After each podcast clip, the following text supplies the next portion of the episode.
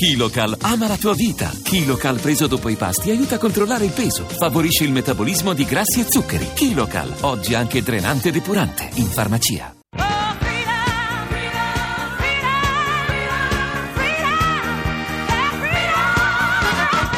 Vittoria, le donne, le sfide.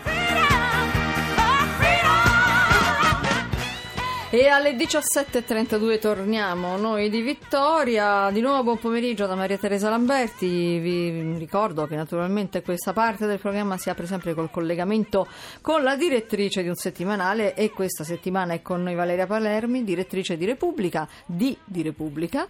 Eh, Valeria, bentornata da noi. Grazie, grazie Maria Teresa a te e ai tuoi ascoltatori. Allora, con Valeria Palermi vogliamo parlare di un argomento un pochino particolare perché mh, non siamo lontani da un'altra giornata importante. Oggi parliamo molto di 8 marzo, ma stavolta vogliamo andare avanti con il calendario, vero? Ci spostiamo sul calendario perché abbiamo bisogno di primavera, ma soprattutto abbiamo bisogno di poesia. Mi Eh scuso sì. per la bruttissima voce oggi, ma purtroppo va così. Però spero di farvi sognare lo stesso un pochino. Eh, perché certo. il, il 21 marzo è una giornata meravigliosa che è dedicata nel mondo alla poesia. E forse perché oggi è davvero così difficile sognare, c'è davvero un nuovo, prepotente bisogno di poesia. Ehm, la poesia vorrei raccontarvela come sta diventando oggi, sta diventando un po' come, come il rock, un fenomeno cioè che è di massa, che è giovanile, ma la cosa interessante è che è un fenomeno molto femminile. Eh, sta richiamando folle, è un fenomeno che non è nato in Italia, ma sta arrivando anche in Italia e che vede al centro, e questa è davvero una novità interessante, le poetesse. Posso farvi qualche nome, eh, ci sono, molte sono poetesse mh, americane o Mhm. comunque di diciamo, derivazione anglosassone. Un nome da ricordare è sicuramente quello di questa giovane inglese che si chiama Kate Tempest, viene tra l'altro anche tradotta in Italia tra poco uscirà questo suo Le buone intenzioni, lei è una trentunenne, eh, si presenta sul palco, poi spiegherò perché mm, parlo di palco, in Sì, jeans, in inf- maglioncino, questa mm. faccia proprio da ragazzina, il capello lungo, eh, per lei fanno applausi, battimani, un tifo quasi da stadio, Eh, c'è una Rupi Kaur che è autrice di Milk and Honey, c'è un'italiana come eh, Chiara Daino che è assolutamente affermatissima, una catalana come Yolanda Eh, ci stai Insomma, dando veramente moltissimi nomi, ma sono famosissime queste donne che scrivono e anche quelle che leggono poi tante poesie. eh? Eh, sono famose, sono molto ehm, lette, hanno Sì. ormai questo fascino davvero eh, da rockstar e Uh-huh. sono lette non soltanto dalle donne perché sarebbe brutto come dire se la circolazione fosse solo eh, femminile e questo mondo non dialogasse mai con quello mh, maschile, quindi assolutamente eh, hanno un seguito anche eh, maschile, ma le protagoniste sono veramente eh, tantissimo le, le poetesse. Io prima vi parlavo di palco perché la caratteristica di mh, questa nuova eh, poesia ehm, è quella di essere molto spesso ehm, non solo su carta, ma una poesia declamata, una poesia condivisa, e in questo davvero femminile per eccellenza. Certo, Ehm, parlavamo delle- proprio di comunicazione e racconto poco fa. Infatti, infatti eh, oggi per parlare di poesia si, si parla spesso di spoken word, di parola parlata questo appunto è davvero una caratteristica molto femminile che dobbiamo dire, proteggere, il fatto di condividere parole, di assaporarle insieme, che poi è un modo per eh, regalarsi tempo.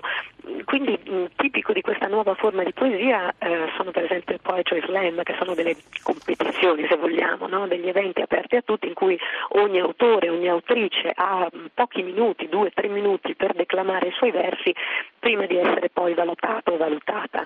Quindi Eh, insomma che- anche in poesia si stanno applicando questi no, eh, modelli di sfide, di talent, di queste cose Di qui, però talent. l'importante è che fanno da veicolo per qualche cosa diciamo di, di formativo, di importante. Valeria Palermi, grazie, grazie infinite di essere stata con noi e ti aspettiamo domani naturalmente. Grazie a voi, domani con molto piacere. Grazie. Torniamo a collegarci con Elena Paba, la nostra collega che sta seguendo il corteo che è in corso a Roma. Dove, dove ti trovi? Buonasera di nuovo Elena. Buonasera di nuovo, sono sotto l'arco di Costantino al centro del corteo che sta praticamente iniziando ora, c'è tante, ci sono tante tantissime persone moltissime donne, ma anche molti uomini, Mm. moltissimi ovviamente anche bimbi, e molti anche colori, devo dire. Il fucsia e il nero è il colore che contraddistingue la manifestazione. Parlando Perché con- la- il fucsia e il nero? Per richiamare proprio le organizzatrici, no? l'organizzazione che ha mm, lanciato questa manifestazione ormai Non globale, possiamo certo. dire. Ecco, non una di meno, sì. con una di meno che è ormai diventato una rete, un movimento vero e proprio. Ehm, parlando con diverse donne eh, all'interno della manifestazione, il tema continua essere il lavoro precario, il fatto che molti hanno le figlie che non possono lavorare, quindi non si possono sposare, quindi non possono avere figli, quindi la- veramente la, la disperazione per il lavoro anche perso. Qua ci sono molte persone della multiservizi della- di Roma Capitale e sono oltre 4.000 persone che ci hanno raccontato eh, che, che hanno paura perché ci rischia una nuova esternalizzazione, quindi un nuovo spacchettamento, invece loro vorrebbero diventare interni proprio. Quindi Eh, precariato al centro delle precariato. lotte delle donne di oggi, non solo, ma poi- naturalmente la lotta e l'attenzione alla violenza sulle donne, giusto? E in particolare il problema della violenza, dei femminicidi che continuano, che non si fermano, un problema che molte rag- di, cui, di cui hanno parlato molte ragazze e qui molte donne, un problema culturale, addirittura antropologico, una violenza insita e bisogna quindi ripartire da zero, ripartire dalle scuole, ripartire dai bambini anche le donne stesse devono ripartire per insegnare ai propri figli bisogna rispettare, che bisogna amare le donne. Certamente. Allora Elena, grazie di essere stata con noi. Sappiamo che ci darai altre informazioni nel corso dei giornali radio del pomeriggio. Grazie Elena Paba. Noi torniamo in studio naturalmente. e Nel frattempo ci ha raggiunto Maria Grazia Putini perché questo, come sapete, è uno spazio in cui parliamo di attualità, ma di attualità anche un po' culturale, di spettacolo e non sola. E non solo. E non c'è solo, anzi. E infatti, Maria Grazia Teresa, Putini stasera buonasera a affollato. Buonasera, Stasera non sono buonasera. sola, non sono sola, perché sai che facciamo? Oggi, in occasione della giornata internazionale della donna, andiamo al cinema e lo facciamo con una collega che è C'è Barbara anche lo Sherm. C'è anche lo sconto oggi, mercoledì, è vero. Allora, eh, andiamo a vedere un bel film, perché mh, ricominciare dalla memoria forse è un buon modo di ricominciare. E questo film è Il diritto di contare, tratto dal libro di Margoli Shetterly, che è la storia di un pugno di donne afroamericane che con il loro lavoro resero possibile alcune tra le imprese spaziali americane più importanti. Baba, chi sono le protagoniste del film? Sì, intanto buonasera, buonasera agli ascoltatori di Victoria e le protagoniste sono tre meravigliose donne appunto afroamericane che negli anni 60 nell'era Kennedy eh, grazie a loro eh, si riuscì ad andare nello spazio in qualche modo a non subire quell'ennesimo smacco che l'Unione Sovietica nei riguardi degli americani aveva già fatto con eh, Gagarin. Sono loro che con la loro tenacia, la loro capacità, la loro intelligenza, preparazione e anche, questo si evince soprattutto dal film, la loro grandissima umiltà hanno saputo fare quei calcoli fondamentali perché John Glenn, l'astronauta, nel 1962 riuscisse a fare per la prima volta l'orbita intorno alla Terra che ripeterà tre volte. Calcoli che queste straordinarie scienziate facevano a mano, sulla lavagna, sulla carta, non usando ovviamente i computer che erano ancora agli albori.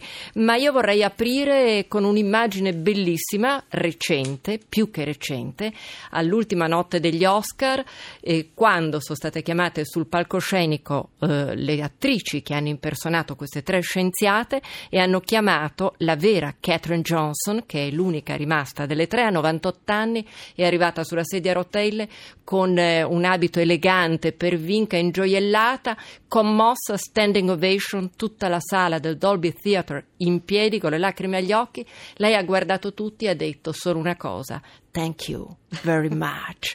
Ecco, già questo ti fa capire questa donna straordinaria che ha, bat- ha combattuto una battaglia importante contro il razzismo. All'epoca le leggi della segregazione erano appunto dominanti, non solo, ma c'era un maschilismo imperante e, e queste donne, ci sono parecchi aneddoti nel film molto carini, uno dei quali il capo progetto, che è un Kevin Costner indovinatissimo, dice a questa scienziata arrabbiata, eh, ma perché lei si assenta così tanto? Io ho bisogno di lei, ho bisogno di lei sempre. E lei lo guarda e dice perché devo andare in bagno e per raggiungere il mio bagno per i neri impiego un quarto d'ora e da quel momento lui fa togliere i, cal- i cartelli colorated, quelli in cui dovevano andare solo i neri, questo per far capire l'ambiente, l'atmosfera in cui queste donne si sono mosse e hanno dato modo di essere insomma all'avanguardia. C'è un, momento, c'è un momento nel film molto emozionante che riusciamo a dire mentre la sigla è già partita? Ce ne sono molti. Io lo sintetizzerei, lo sintetizzerei con una parola. Catherine Johnson,